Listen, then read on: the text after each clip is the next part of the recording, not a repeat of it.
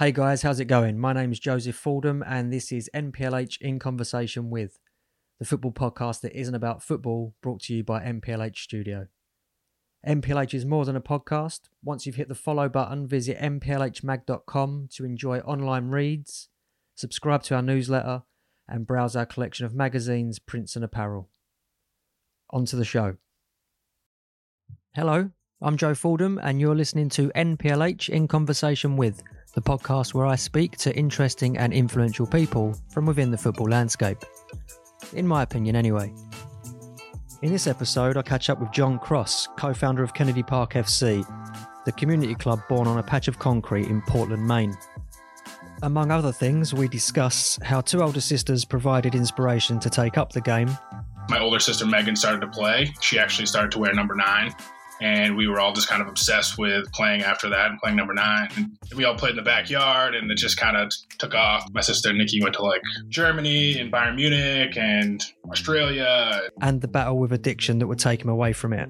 Moved into South Boston, and I actually called up the old coach. and was like, "Can I play?" I went up there. I did play for like a, I think it was like a month and a half, and drugs and alcohol ripped me back. I ended up having to, to quit John speaks openly of his route into addiction, football's role in his route out of it, and how his experiences help on his new path as a coach and a mentor. I hope you enjoy.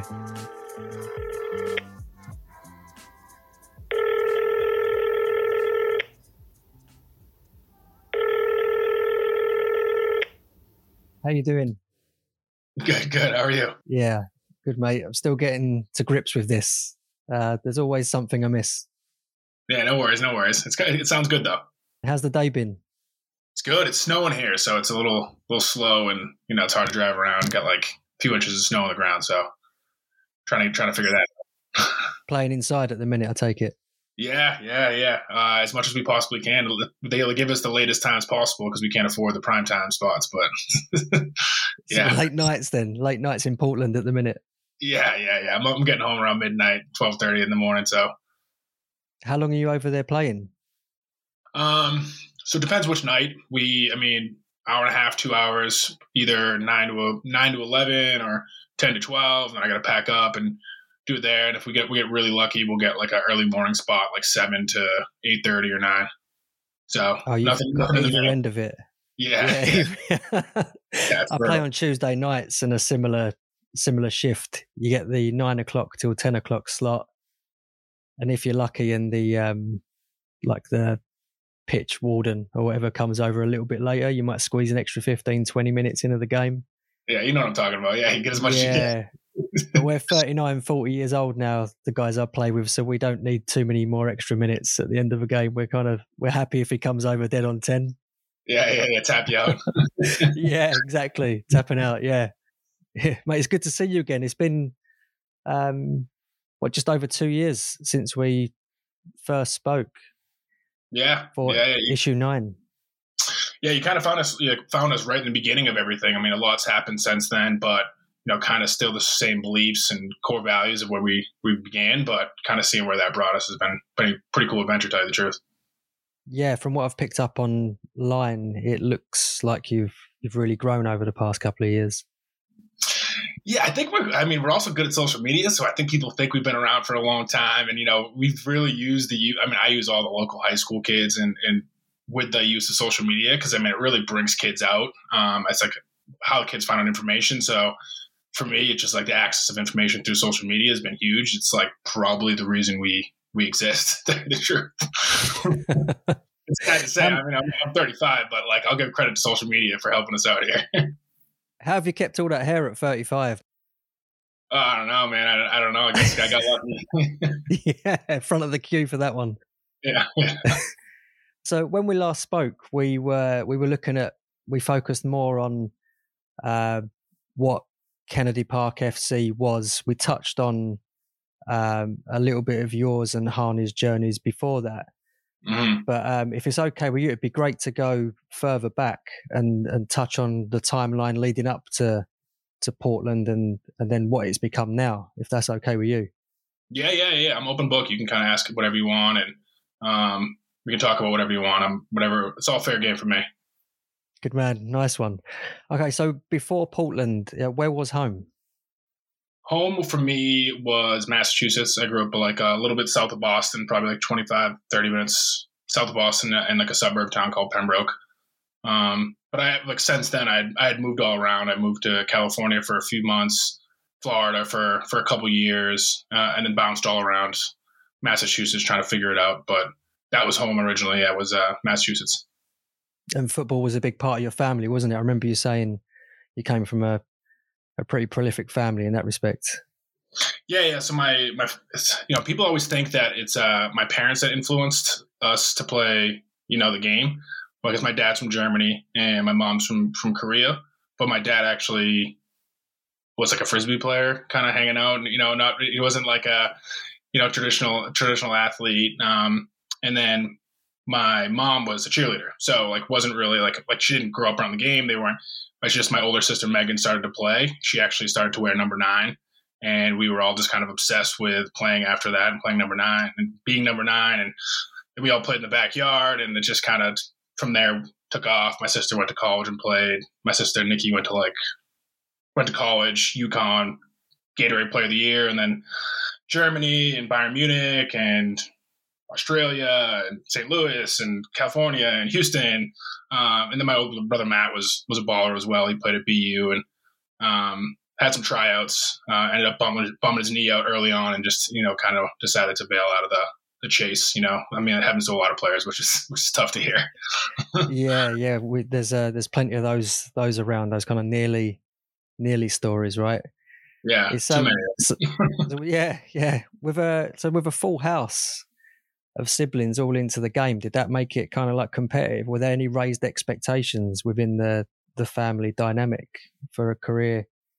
I mean, I know you say Nikki was obviously leading the way in that respect. Did that yeah, make it I difficult mean, my, for the rest of you? Yeah, I would say. Well, my parents were never like uh, wouldn't put any un, undue pressure on us. So you know, it wasn't like, "Hey, rise to this level," or "You're, you're nothing." You know, they never really kind of did that to us. They they always said, "Hey, it's a game. We love the game." Chase the game if you want to chase the game. Um, and the way, you know, soccer set up over here is it's a full time job. So we were kind of committed to playing it all year round. Um, the pressure kind of started coming on when the full ride started. For me, at least, I'm the youngest of the four. Um, after like the first one got a full ride, and then the second one got a full ride, and the third one got a full ride, and I'm like, get a full ride. You know, uh, I did. I didn't. You know, so I think that was like for me was the pressure. You know, because I think cause my sister Nikki is the one just right above me, so she's a, she's one in the middle. Um, so she was had like the it was high expectations, and my brother Matt had pretty high expectations. She kind of beat it. So I guess it was my job to take it to the to the next one. So I guess yeah, I didn't I didn't really do that, but yeah, see, there was a lot of pressure in the house for that, in my own head at least.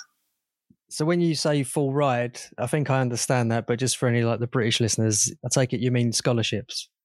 Yeah, so it's you know you get a yeah they call it a full boat, full ride over here. Is if you're the top player in the area, Division One or Division Two, schools can pick you up. They pay for your education, they pay for your housing, they pay for your food, which could cost people up to forty to you know hundreds of thousands of dollars. You know to kind of do that for four years. And if you go to you know you get the, you get the full ride. I mean, you get to do all this stuff for free, but they do expect you to have a you know they mimic the pro life, right? They're coming in, they preseason, they lift all year round, they got the spring season, so they're they don't travel much in between that. It's it's you play ball for four years straight, and you kind of got to do that, or they take it away from you. They get their pound of flesh out of you, I bet. Yeah, yeah, it's worth it for them. Yeah, yeah, yeah, I bet, I bet. So being last in line, as it were, and um, and with the other three getting those rides, were you aware of any expectations or like the weight of that at the time? Yeah, it was actually I remember in when I was probably like eleven or ten, there was an article written like, know, soccer runs in the Cross family. This is kind of who they are. They're a staple in the area. They're really good at the the game. They, it brings them places, and I'm like just the youngest waiting. And I kind of started to come on the scene when pay to play and like high clubs kind of paved the way. So, I mean, they were around before, but they really started to take off when I was in that area where if you didn't get picked up early and get noticed by a big club early um, and have the money to afford it, you were going to kind of get left in the dust. And so I knew that my time was coming. Like, can you get picked up? Can you get noticed? You know, I was I was in that world, right? I was traveling around the United States and playing with these these clubs. Some of those kids, you know, ended up some of them played pro. Um, I remember the age group above me in my club was Charlie Davies played on the team, so he was on the U.S. national team for a little while. Um, I think he, he is in the broadcaster now for like the the American um, national team. So, you know, he's this. I was you know kind of rubbing shoulders with these types of guys, but I definitely felt the pressure, and uh, every single time I, I, just kept kept falling short, kept falling short, and I kept thinking, oh, if I don't get it, and then my grades started to slip, and eventually kind of fell into some some bad times there. yeah, that's a that's a good segue. I know you touched on this briefly when we spoke a couple of years ago um, but high school is where you kind of fell in to some tricky times with drugs, right? Yeah, yeah. So would you say was that like a byproduct of the the kind of the pressure you were feeling and the falling short, and then just kind of like I don't know the wrong guys that you were with? Like, what was this? What was the, the story there? I would say it's a blend of both. So you know, obviously you you, you hang out with the company that you have, and you know you kind of do what the company does, you know. So we were drinking a lot in high school, and you know, going on the weekends, and you know, having a bunch of beers and having a good time, a bunch of laughs.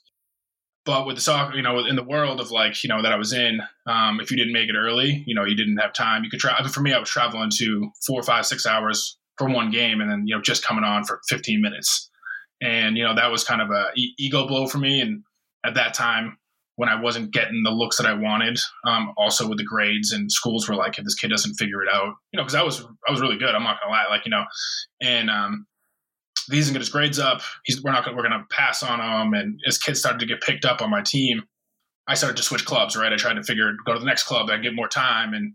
And I would fall short there, so I would just skip practice to a party because you know if I'm not going to play, I might as well go party. And then you know the identity shift from high end player to a guy that like could have been, almost was, to he decided to not go play in college at all. And you know, for me, I've always thought I was a big deal, you know. So at least, and like that soccer world treated me like I was one. So by the time I was senior year, it wasn't that anymore. But I did know how to like, you know, rip it up with the boys and, and have a good time, and they thought I was a good time. So I actually quit playing right after my senior year of high school, around like 18 years old, and was just like full time identity you know, drink beers, hang out, you know, get in trouble, do all, you know, do whatever, you know, um, but nothing to do with the complete identity shift at that point in my life. That's a really interesting point there. You say that the the football world would big you up to that degree. Mm-hmm.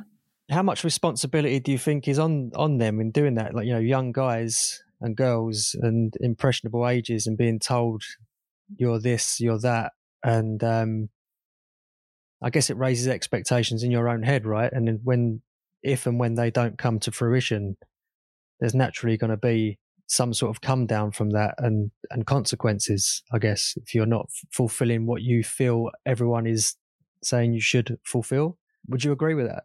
Yeah, I mean, I don't think we have enough honest conversation with with, with the young players. You know, it's like especially the the high expectation players when they're younger. You know, the, the what if it doesn't come true? Are you still going to be okay? Do you have other things in your life that will um, give you purpose, give you give you drive? You know, do you want to become something else? You know, I think it happens with even high end players, right? They you see them, they quit the game, they kind of spiral, they don't know who they are, they're in the limelight, and suddenly they're just a, a retired player like everybody else, paying pickup on Sunday, you know, grabbing their knee every 15 minutes, you know, after a bad play. You know, I mean, you know, there's a bunch of guys out there that did that, and you know, they don't know how to, to deal with that either. You know, it could be at 35, or it could be at for me, it came at 18, and I don't think there's enough like education and real conversations with them that. And also, um, even if you are good, there is that moment where you jump from youth to you know the next level and you were gonna have like an ego check and you're not gonna be as good as the rest. I mean very few do you see i mean you saw it in the world cup like top young players that actually made a difference a lot struggled and i think they need to know when they get to that level that they're not to be the guy and to be able to overcome that is is, is pretty big. So you're you're 18 and you've fallen out of the game and you're you're well and truly into the the party lifestyle now. This is where things start to get a little bit tricky for you, right? If I've got the timeline correct, as you're heading into college and you're not just kind of like drinking and partying, there's a there's like a spiral into a a deeper issue. Are you, are you comfortable talking about that? Oh yeah, yeah, yeah, yeah. I mean, I'd uh, I speak to young kids and college kids about this a lot. You know, I tell this part of my story a lot because I think the the 18 to 19 year old world, that part of my life was like one of the most defining moments of my life. You know, it took me a long time to get out of these, these decisions that I made and the lifestyles that I did, but I ended up moving to South Florida, not playing at all, and I was thrown in this college campus. I got heavily involved in cocaine, uh, prescription drugs, Xanax, the party lifestyle in South Beach, uh, the money that's involved in South Beach, and kind of the materialistic world that is down there. And I I fell for it bad. Like the I was like, this is it. You know, if I can't if I can't chase a ball around for the rest of my life for the next four years at least, I mean, I'm going to chase around the parties. I'm going to chase around the scene, the money, the you know the dates, you know everybody, right? So, and and like when that happened, uh, I thought I'd found like my next kind of thing and it just ate me up and Miami ate me up and South Florida ate me up and Fort Lauderdale did and that two years down there was a really tough time. I didn't know who I was, what I was going to be. And I ended up having to leave South Florida moved back up to Boston halfway through my college um, career because I just I couldn't couldn't do it anymore. I was just suffering so bad. And yeah, I got into a lot of fights. Drinking plus plus an argument doesn't go. You know, I'm always just someone says something too quick, too fast. That's the Massachusetts in you, I guess. Yeah, yeah, definitely. Yeah. so you're you're without football and you're going into that life. Do you do you think it's a case of like uh, that was filling a hole of some kind of high that you were chasing? Yeah, yeah, oh, I definitely, and I think.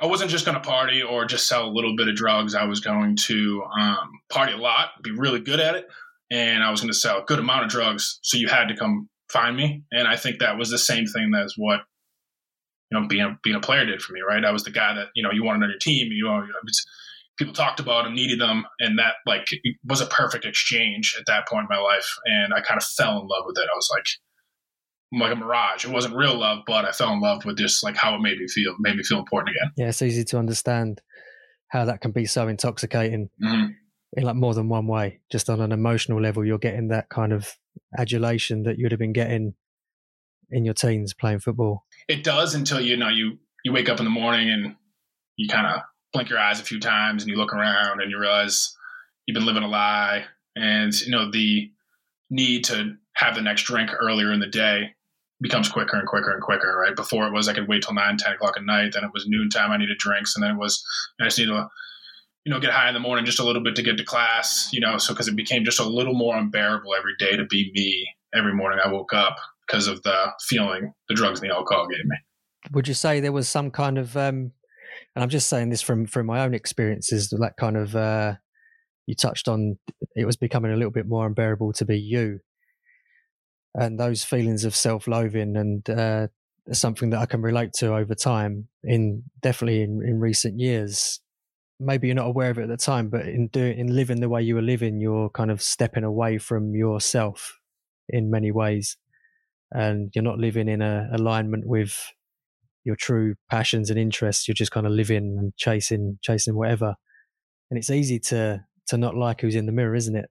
When when you're doing that, you kind of feel like you've filled the hole, but you're just, um, I guess you're just scrambling to get through through days in some respects. So, um, like two years in, you've you've kind of hit a saturation point in Florida, and you've got to get out. So you, well, you go elsewhere. You go back to Massachusetts to finish studies. Yeah, yeah, and I, I had thought, you know, at this point, um, I used to randomly try to go play down in Florida. I play on the club team, and like even that club team coach because there's like there's the first varsity team at the school I was at, and there's like a club team that kind of like you can come and go, and it's not as serious. And I remember I tried out down there, and they were like, "What are you doing? You're good, like you're good, but what are you doing?" And so I thought I always wondered if like would would playing again save me. Like I thought that would be the case. So when I ran from Florida, I went up to uh, UMass Boston in Dorchester, Massachusetts, and moved into South Boston um, with a couple friends in an apartment. And I actually called up the old coach and was like, "Can I play?" And I walked back on, which was like the worst thing for me because not on, on, for the coach. It's just like I immediately was like, "Oh, you are that good. You are that awesome, and you don't have to try." And you know, I'll get this identity back. But I was already too deep in the the drug world at that point that it wasn't going to like let me out that easy. Like you know, the game wasn't going to save me anymore. And when I went up there, I did play for like a, I think it was like a month and a half, and drugs and alcohol ripped me back. I ended up having to to quit. Um, you know, struggling, showing up hungover. Uh, drug tests were about to come up, and I just walked from the team that year again. Same thing happened the, the year after that. So I was like trying to jump back in, but you know who I'd become was chasing me. Right, people like come out, come out, party with us, hang out with us. You know, we need this, we need that, and every time I try to go play, just it didn't have the game couldn't save me anymore. It was it's kind of a tough thing to describe, but it was really a back and forth thing in my mind for a long time of like how do I get out of this? And the only thing that I ever felt like was similar was how I felt on the pitch. And I did feel okay only when I played. But you can't play 24 hours a day, you know. So as much as I'd want to, you know, because you feel free. Yeah. But so. yeah, you're kind of kept out of trouble for a couple of hours, yeah. and then you're you're alone again or you're with the guys again. Yeah, yeah.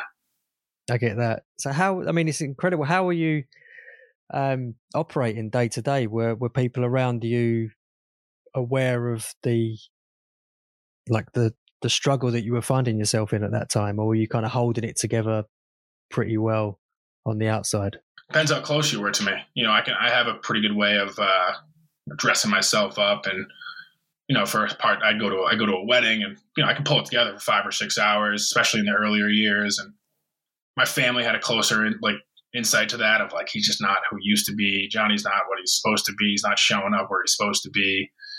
Doesn't have the money. Doesn't have the same you know kind of laughter, and sleeps all day. And so at the family level, for, for like right away, and then my close friends, they just the friends just change, right? So the, the ones that weren't okay with it became I found ones that were and then when they weren't okay with that, I found the new the new ones. So it was just a revolving door of friends. But the original friends kind of kicked me out early because they were off. You know, some of them going pro, and some of them starting businesses and families and lives and buying houses. And my lifestyle just didn't really mesh up with theirs. So it was a lot of changing of scenery and people, so I could behave the way I want to. So at twenty, was it say around sort of twenty two when you realised that you couldn't maintain playing with the lifestyle that you've got? what what did the next few years look like without football? Yeah, and even so, those first few years of like you know active you know addiction and alcoholism for me, which was uh, I did I played as much as I could, but with the money I had, even though like pick up there and there is from like 22 to people are, that hang out with me now think it's crazy when I say this, but from around 22 to 27, I didn't I didn't really touch a ball. Right? I didn't I didn't kick it around. I didn't go to any games. I just was a full time drug addict. Know, all my time revolved around chasing drugs, getting drugs, eventually landing in prescription drugs and Oxycontin and heroin and IV heroin use. And that is all I did. I mean, I'm talking from the second I got up, I would be pawning stuff, selling stuff, getting stuff, traveling around in cars, meeting people, middlemaning, selling drugs.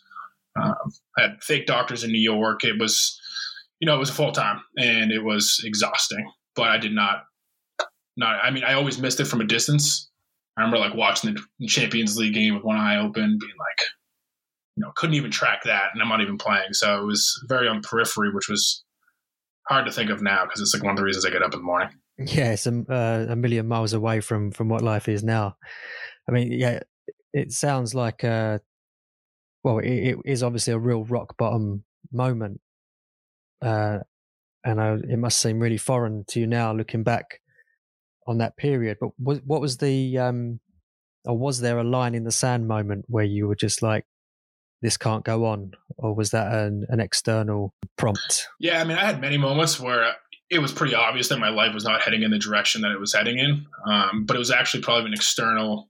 My family was just like, we're, we're, we're done, right? We can't continue down this, this chase. You know, they sent me to rehab. I had ran from rehab and they basically found me in their living room. They came home, sent me right back, and when they dropped me off, I'll never forget. My mom's like, "This is it, now or never," and she never picked me up. You know, I went to rehab. I thought was going to be for two weeks. Then I went to move to Portland, Maine, which I thought would be one month, and that was nine years ago. so didn't really go according to plan. You know? why? Why Portland? Was that part of uh, part of rehab, or you just needed somewhere different. So the rehab said, uh, "Yeah, you get you go here, you get the bus." You know, it was kind of one or the other, and I didn't like the look of the bus, and I liked the look of the twin bed instead. So I went with the, the twin bed in Portland. I, I thought I was going to hate it, but well, like I said, I just never never went home. Found home, I guess, in an unexpected place. Yeah, found a new home. So it was there that you started dipping your toe back into playing with the pickup, right? Yeah, yeah. And uh, I actually was talking about this with someone the other day because they, you know, someone asked me talking about Kennedy Park later. There, you know, how do you find all these kids? You know, how do you find, you know, a lot of them are immigrants that have came from different countries or, um, you know, high school kids or whatever from the area. How do you find them? And I think back like when I first got here, is like, you know, they found me first. Like, you know, I didn't find them. Is I was new to the city. I didn't know what to do. Uh, I remember there was a rent like a bike you could use at the the local sober house that I was at, and I jumped on it and I ran down to the local park, or I rode my bike down to the local park, and there was a bunch of guys, and I kind of stood there awkwardly, like you do when you want to get into a pickup game, and then someone just gives you the universal wave over, and you jump in, and that, and that's like I just never stopped playing ever since then. I would just ride around town on my bike with no cell phone and no money, and jump in these pickup games as much as possible at 28. It sounds like freedom. Yeah, it was the best. It was yeah, freedom, man. I felt free. so, what was it like? The you know those those initial games after so long out of it. You know, just uh, just playing with no pressure or expectation. Uh, I remember why I love it. You know, I remember why I love the game. Uh, the laughs that I had, the freedom I had, the freedom to dribble and mag somebody and score and celebrate, and you know, high five with someone that might not even speak the same language as you and be be all right with that, and you know, have these uh, these built-in relationships that happen in you know a matter of 15 minutes. You know, if they find out you can ball a little bit and you know they understand what you you understand the game, like you're in. You know, you're in for life. And that some of those guys that I've met really early on are friends to this day. And I I got up here in the summer. Um, I remember just like the sunrise being like, wow, like I'm just really happy to be alive. And I forgot like what it means to live. So I mean, the game people just think it's a ball, but for me, like it reminded me like why, like how awesome life is. so those like those pickup games, would you say they were integral, um, an integral part of your recovery whilst you were in Portland? Oh yeah, I think it's it was an essential part because you know when you're in recovery, especially early on, and I and I love the recovery world and I love the rehab world and you know the church basement rooms and all that stuff, but I wanted to know that I was more than just an alcoholic and a drug addict. And, um, you know, I'm, I'm, a football player too, man. And I, I, think that was good to know that I was uh, more than just a guy that struggled with addiction that's trying to overcome life. Is I'm also this, right? And none of those guys needed to know that for me to my entry light, right? So that there's like entry point for maybe rehab is that I have an addiction problem. For me, the entry point for a pickup game is that I play, and I didn't want one entry point for life, which was that I'm an alcoholic. It's just like I want to be, I want to be a player as well. So it made me realize I'm not like one dimensional, and I have to be this one thing and one thing only for the rest of my life. Going back to what we talked about when we were saying, like, do you teach an 18 year old that he's more than just a player? You know, for me, I had to know I was more than just an alcoholic. So it was kind of like the same thing. Like a period of rediscovery. Yeah. Uh, you mentioned you you um that you enjoy the. I don't know if you use the word enjoy, so I might be putting words in your mouth there. But the uh, the the rehab process and the recovery, for want of a better word, scene. Can you talk me through what rehab looks like? Yeah, yeah, yeah. So rehab is basically you get picked up. Um, people don't end up there by accident.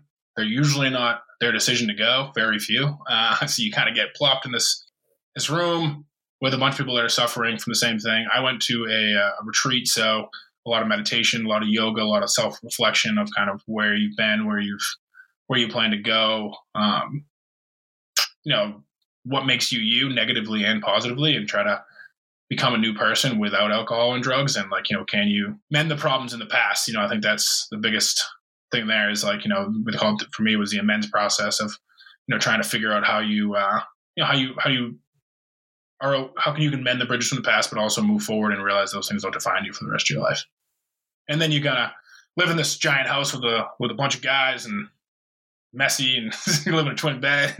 you know, it's rules. You got to be home at the right time, and they UA you, and they you have to breathe into the bag and make sure you're not drinking and partying. And, you know, so it's a whole different uh, level of accountability, especially at the age of 28. You're you're kind of in it, right? You gotta. It's like being back in like I, I didn't go to boarding school, but I, I feel like it's a the version of a adult boarding school.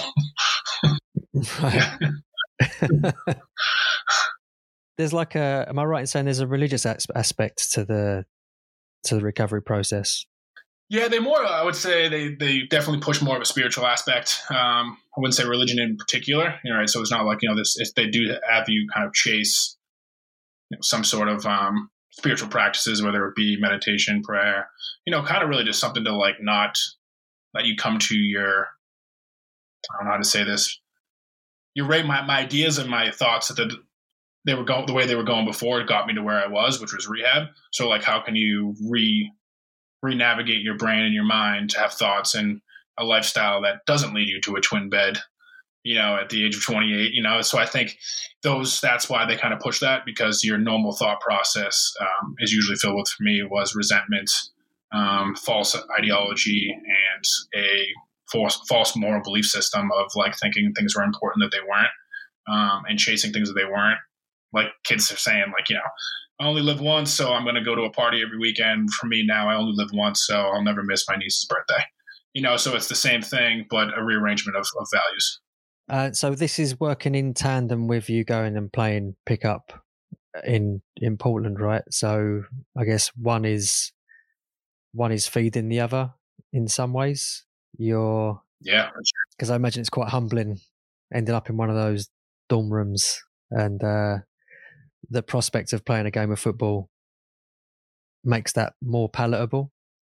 But then the the positive impact of playing that game of pickup, you can take that into your recovery practice in house. At what point did you stumble across the or stumble into the mentoring aspect? Is that something that was uh, figured out, uh, arranged by the the sober house that you're involved in or that you pursued yourself? Yeah, so there's this actually this guy Mike. He was uh he's a basketball player that um he was a basketball player and he thought it was really important to like get back to kids. He's like, you know, you got to get back to kids. They got to, you know, be good for you and be good for the kids to hear the message. So he set me up with a local local team. This guy named Joel was a coach and had me in and spoke. And I was trying to figure it out. And I told him my story. And I was like, ah, maybe I can I can use this painful experience that I've had to help kids kind of figure out their careers, their lives, their choices, maybe not make the same mistakes, but also like not just the drugs and alcohol part, but every part of my thought process as a kid was skewed. So kind of bringing those examples, and that really started pretty early on in my recovery. I'd say the first few months. But before I was mentor, I did go back and play college ball one more time. So oh, let's talk about it. Yeah, let's go. Yeah, tell me. Yeah, yeah, yeah. Yeah, so that was like the, so at 28, 29, I was um playing pickup, doing doing all you know the crazy stuff, and and you know b- bouncing around town. And I was like, I'm not bad. I'm I'm still pretty good. And I was playing against local college players, and I was like, I think I still got this. And I went to a local college and was like, Hey, I'll volunteer coach.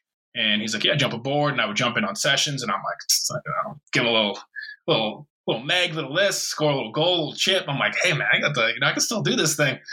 And uh, so at, at 28, I fought the NCAA, which is like the governing body of the college scene. And basically, the way it played out before is I had graduated and my eligibility to play in the in the in the college scene was over. So I had to fight for him and, and fight for my, my right back. And I told them I was a drug addict and alcoholic. And I fought back and they waived one year of eligibility. And I was the first person in history to ever get it through through the, the governing body of the NCAA. Amazing. Yeah. So you get one one full college year yeah. of, of football back Yeah. at 28. Yeah.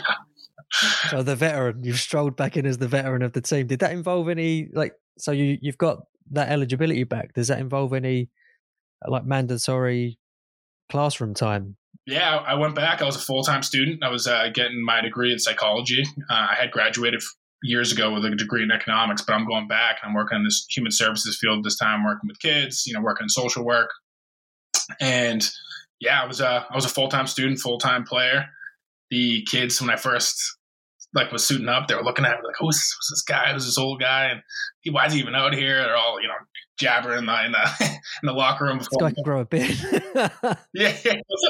This guy, yeah, you know, you get a walker, and uh, so when I when I showed up, they were all calling me dad, you know, you know, hazing me a little bit, and uh, but once I started to play, we all became close friends, and they still they called me dad all season, but it was it was worth it. yeah, I bet to get one more one more run out. Did that feel like closing the chapter in a healthy way? I guess like you'd you'd um you'd kind of got what was owed to you, like what you owed, you felt you had owed yourself. Yeah, for sure. It was uh, definitely a moment of closure. Like I felt like I never never did what I was supposed to do. And, you know, whether it be like be a good teammate, be a good friend, you know, have that senior day for my family and give flowers. And my mom was actually diagnosed with cancer during that year as well. So, um, suffering from stage five lung and brain cancer. So, going like receiving that information while playing, while talking to my mom about kind of my experience and she's dying, you know, as I get to play. So it was just kind of this moment of like letting her see it as well. And as well, um, you know, and experiencing it myself. So yeah, it was definitely like I finally felt like I was I could close a chapter in in the game that I I always wanted to do. I'm really sorry that you had to go through that with your mum as well. Um, but I, I guess you know if there's any kind of saving graces that she would have seen you come out the other side of a of an extremely difficult time before she left. Yeah, she uh, she had passed. I think a few months after the season had ended uh, like probably like three weeks after the season ended. But she was able to come to to the last game I'd ever played, and I talked to her and I gave her the flowers and the pictures, and that, that was like really the last time I ever really saw her walk was uh, on senior day. So she like really nosedived after that, and uh, got really really sick during that part. But my whole family was there, and it was a pretty pretty powerful moment from from my mom to see. I mean, she drove me to a lot of practices all around the state of Massachusetts. So I think for her to finally see me do something with it, whether I didn't go pro, I didn't get the full ride, but like to be out there mentoring kids and and as well as playing and having that time and fighting the NCAA, I think that was a big moment for her as well. So I, would say it was big for me, but it was probably just as big for for my folks as well. Yeah, proud moment for them both. I'm certain of that. What did what did the fight look like with NCAA? How does that begin? For me, it was started off with a letter that they said no, um, I, I, said, "Hey, I'm a drug addict and alcoholic, and this is my story." They said, "No, you you know you can you can appeal it." And when I went back to do it, it was doctor's notes. That same guy, Mike, that encouraged me to speak. He wrote a letter on my behalf, and then it showed in the records that at this old school UMass Boston when I was playing that I kept leaving halfway through the season. So that that's what they said was like a big thing is that it showed that drug addiction and alcoholism was really affecting my um my mental state. So right there was the proof like he couldn't make it through the season. And then after that happened, they voted on it and I think I found out in like July, right before or August, right before the season happened. Um and I got it. So it was more of like all this information and then there's just a group of people that I don't know who they are somewhere far away from where I was voted on it and I get a little piece of paper that was like go. and I was like training like a drug addict Rocky. You know, I didn't know what to do. I, you know, I was just like running around town. so like it was, it was, yeah, it was a, it was crazy moment. I, I never thought it was going to happen. Cramming a preseason into like seven days before a season kicks off. Yeah. so the mentoring, uh, you're playing NCAA, you're closing that circle, and you're mentoring local kids in high school is that something that you you took to quite easily? No, first it all started with public speaking, and in college and high school, my, my biggest fear was public speaking. My whole life, I, even in Florida, I was like, there was a core core requirement you had to do a public speaking class. the point where I was going to completely transfer schools over that. Like I hated it, and I started. That's where I really started to do it. I started to public speak, and kids would ask me my advice after I told them kind of like a longer version of the story I just you know told you. And um, I, I never thought I was gonna be good at it, but I was kind of forced. And it's like I remember there was I worked in finance before, and the guy Mike again once was like, "Why don't you try something new for a little while and work with young kids in social work and try to like just help kids out?" And when I did it, I just there was this moment.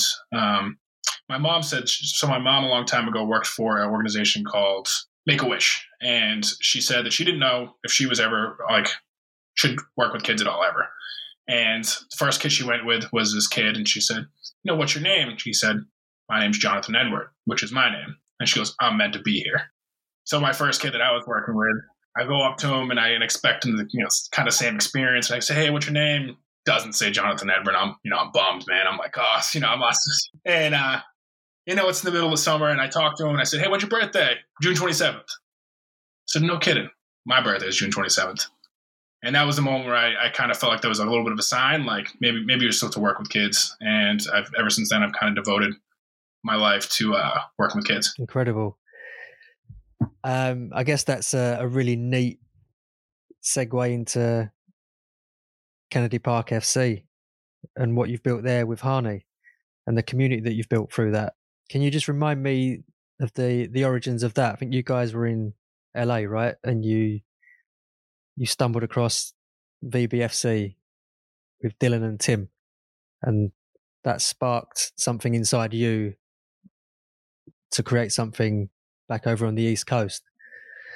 Um, I guess yeah, what what you've done there is is what seems like an idea to just create a cool club that plays pickup. You've indirectly set up a support network for dozens of, of people. So it um it kind of aligns with that line of um of work well I say work, that vocation that you've that you've fallen into. So um yeah, what can you tell us about the early days of of KPFC?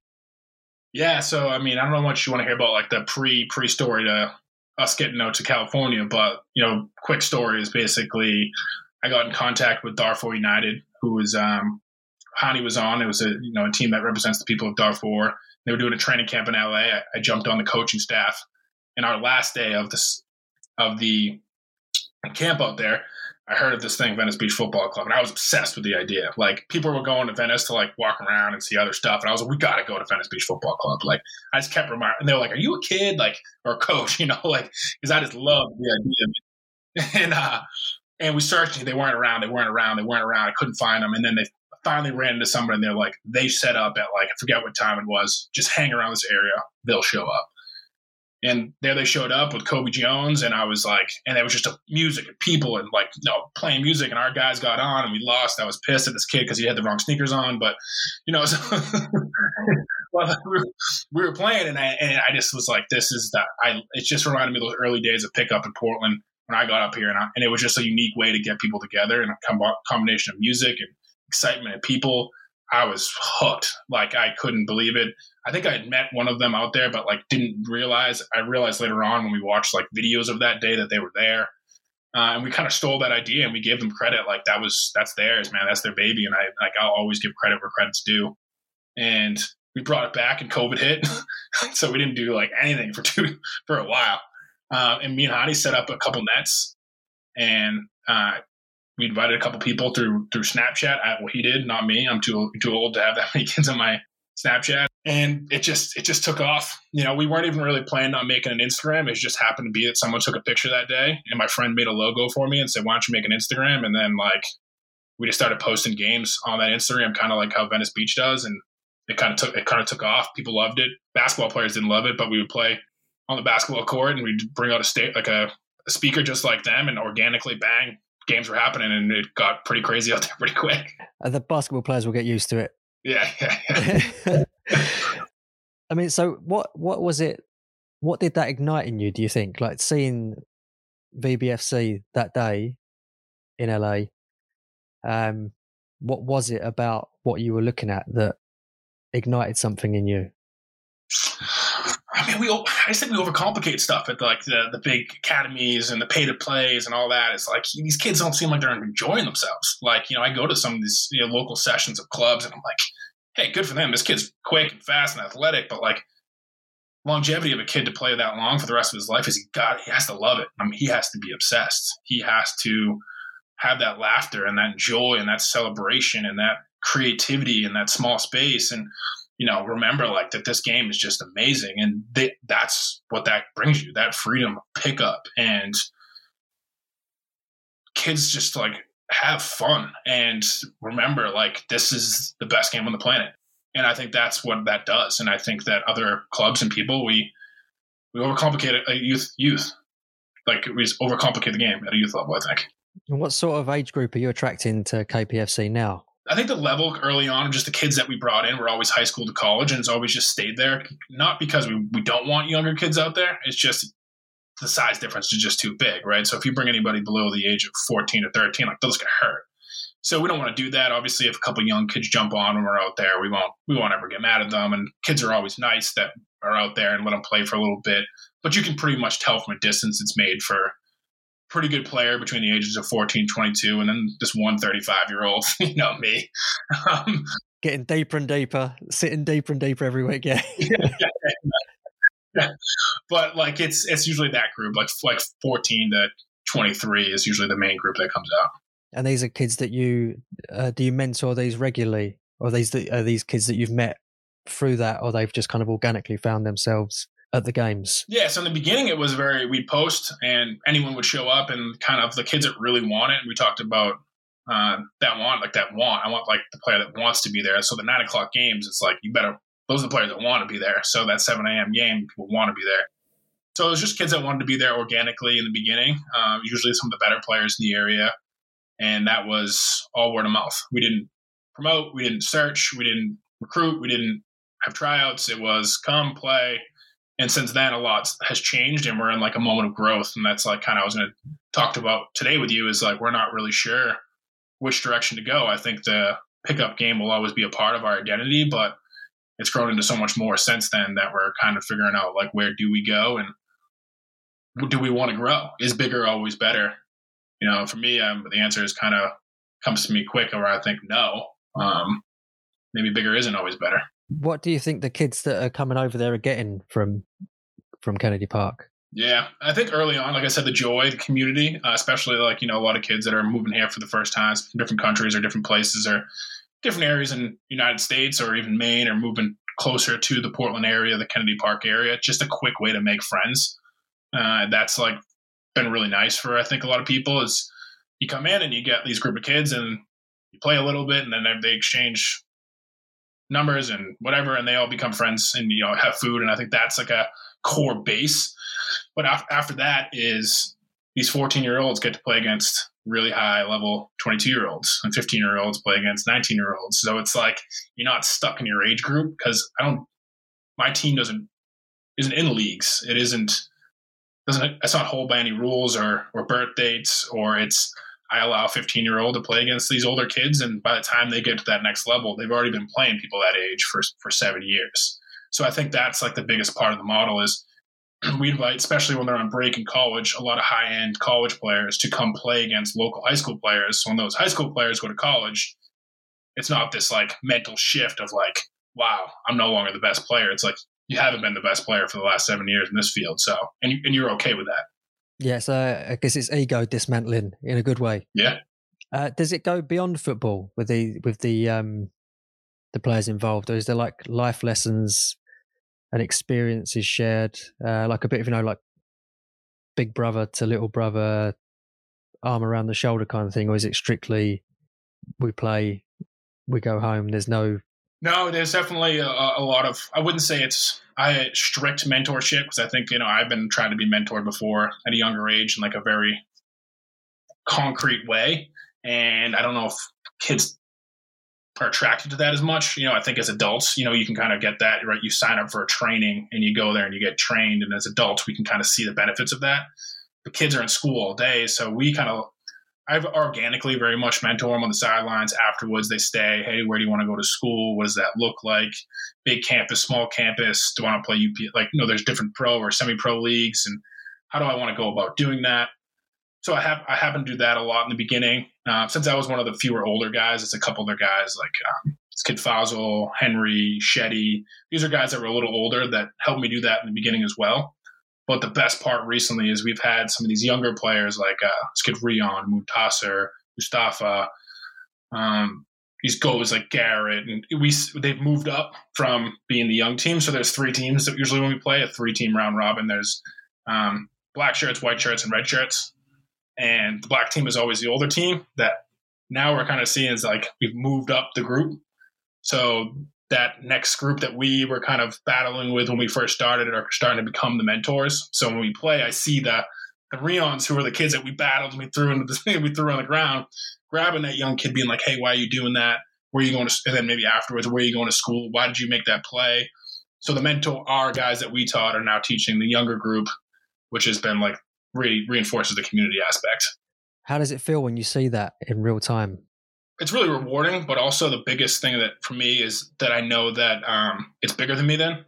So I, I, I know that like I could leave and it could be like it could be sustained because you know a, a really valuable lesson early on someone taught me was to not fall into something called founder syndrome is that uh, basically the place would not exist without you and i think that was like that moment where i saw i know it's been happening a lot this past year because it's been around two and a half years older or something is uh, i was like oh this would be okay. I could step away and be the old man and miss a couple sessions and it would still it would still run okay and you know the the con like it would still stay together and the idea of it all would still stay together. Maybe you were never meant to be a pro footballer john. Maybe you had to go through all of what you went through to learn all of what you learn to create something like that that helps generations of teenagers that then help the generation below.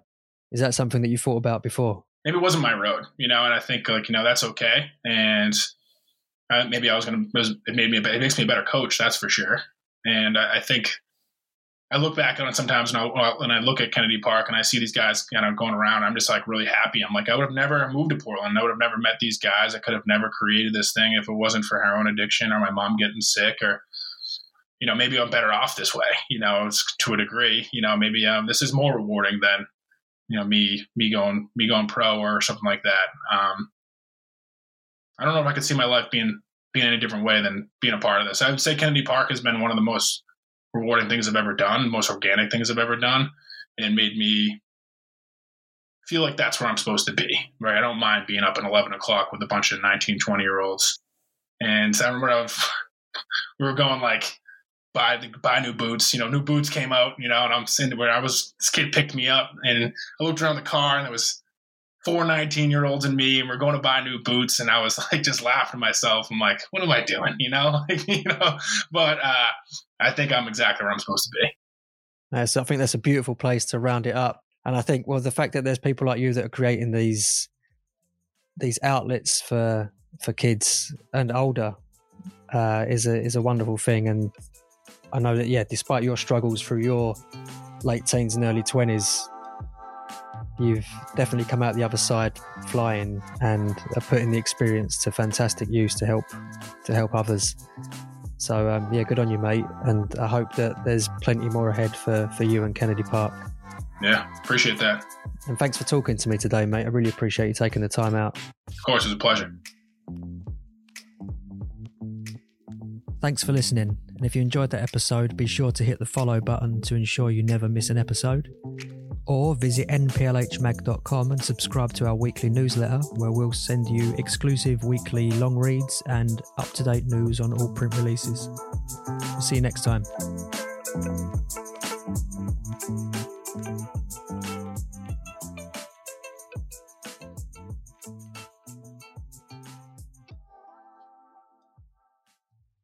Thanks for listening. I hope you enjoyed the conversation. Don't forget to hit the follow button, and I'll see you next time.